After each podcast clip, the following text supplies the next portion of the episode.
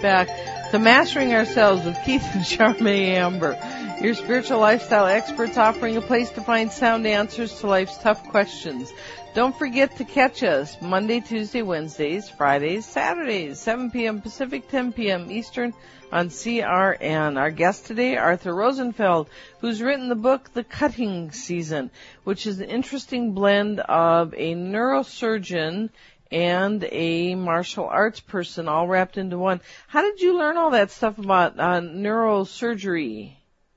Well, you know, I had uh, I had a little science in my uh, in my schooling, and I am fortunate, and I say this knowing and hoping that some number of these folks are listening. I am very fortunate to have some very gifted and very twisted friends, and uh, and they are more than happy me when I get stuck, either um, on a medical detail or uh, on a plot point. Sometimes I'm not quite twisted enough to take it where it needs to go without some help. Uh, by the way, I should mention that the cutting season, which came out this summer, uh, has been followed up by uh, the crocodile and the crane, which has a lot more overt and clear spiritual discussions and messages uh, than the cutting season and they go well together, and they are both uh, fall into the, to an interesting category of fiction. And what's what's relevant about that for our conversation is that this category of fiction, which we call martial arts fiction, in this country, in in Asia, it's just as widely known as sort of the general um, form that novels take. Many, especially in China, uh, many of the great novels of Chinese history fall, some as old as a thousand years, fall into this category.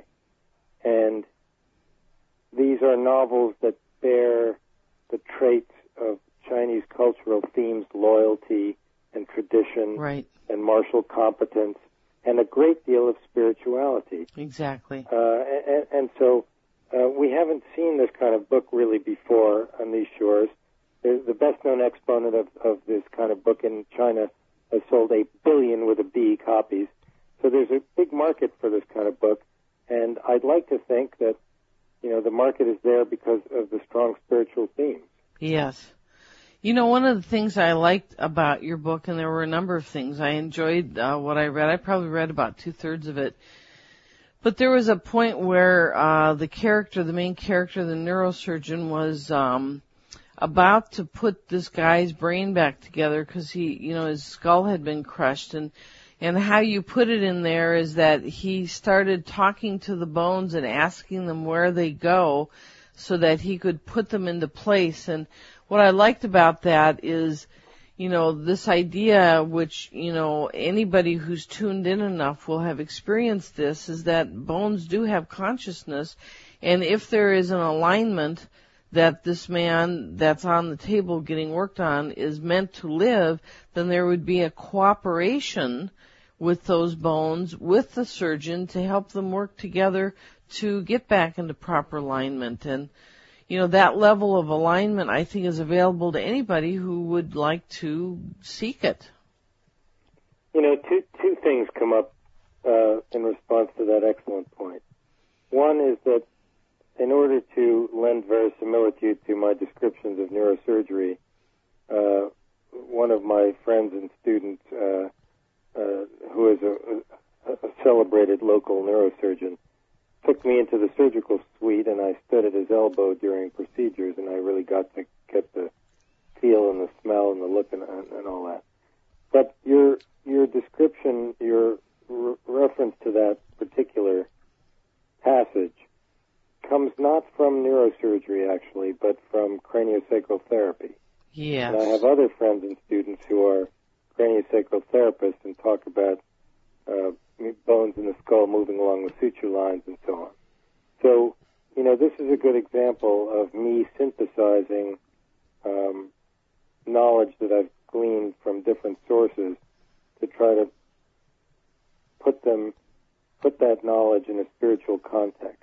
Yes, I had a very difficult time when I read it, imagining that that's what really happens, because I think that neurosurgeons are not trained in that way at all. However, the potential is always there for that for somebody who does want to go down that path.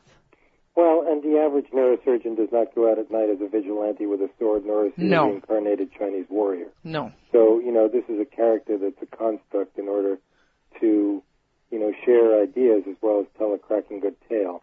Yes. And and you know that does bring up you know another couple of points. One is that I I seek in my fiction to whether it's in the cutting season or the crocodile and the crane or the the next one that comes out in the spring, Quiet Teacher. I, I seek to um, you know give a little spiritual medicine, but cover it, coat it in a in with, with a with a such a sweet coating that when you swallow the pill, you don't know you took medicine. It's just so sweet and delicious going down. You go, oh boy, that was good, and you have no clue that there's anything but a candy. Um, you know that that to me is is least one goal of my art form. I hope I achieve it. You know, readers will have to tell me. The other thing is about this idea of cooperating and getting bones to go together. Um, You've I only got feel- about 10 seconds here. I feel this way when I cut with a sword. That there's a quantum aspect to things, bonds that want to break, and when I cut with a sword, I encourage them to do that. Yes. Okay, hang on. You're listening to Mastering Ourselves with Keith and Charmy Amber, your spiritual lifestyle experts, offering a place to find sound answers to life's tough questions.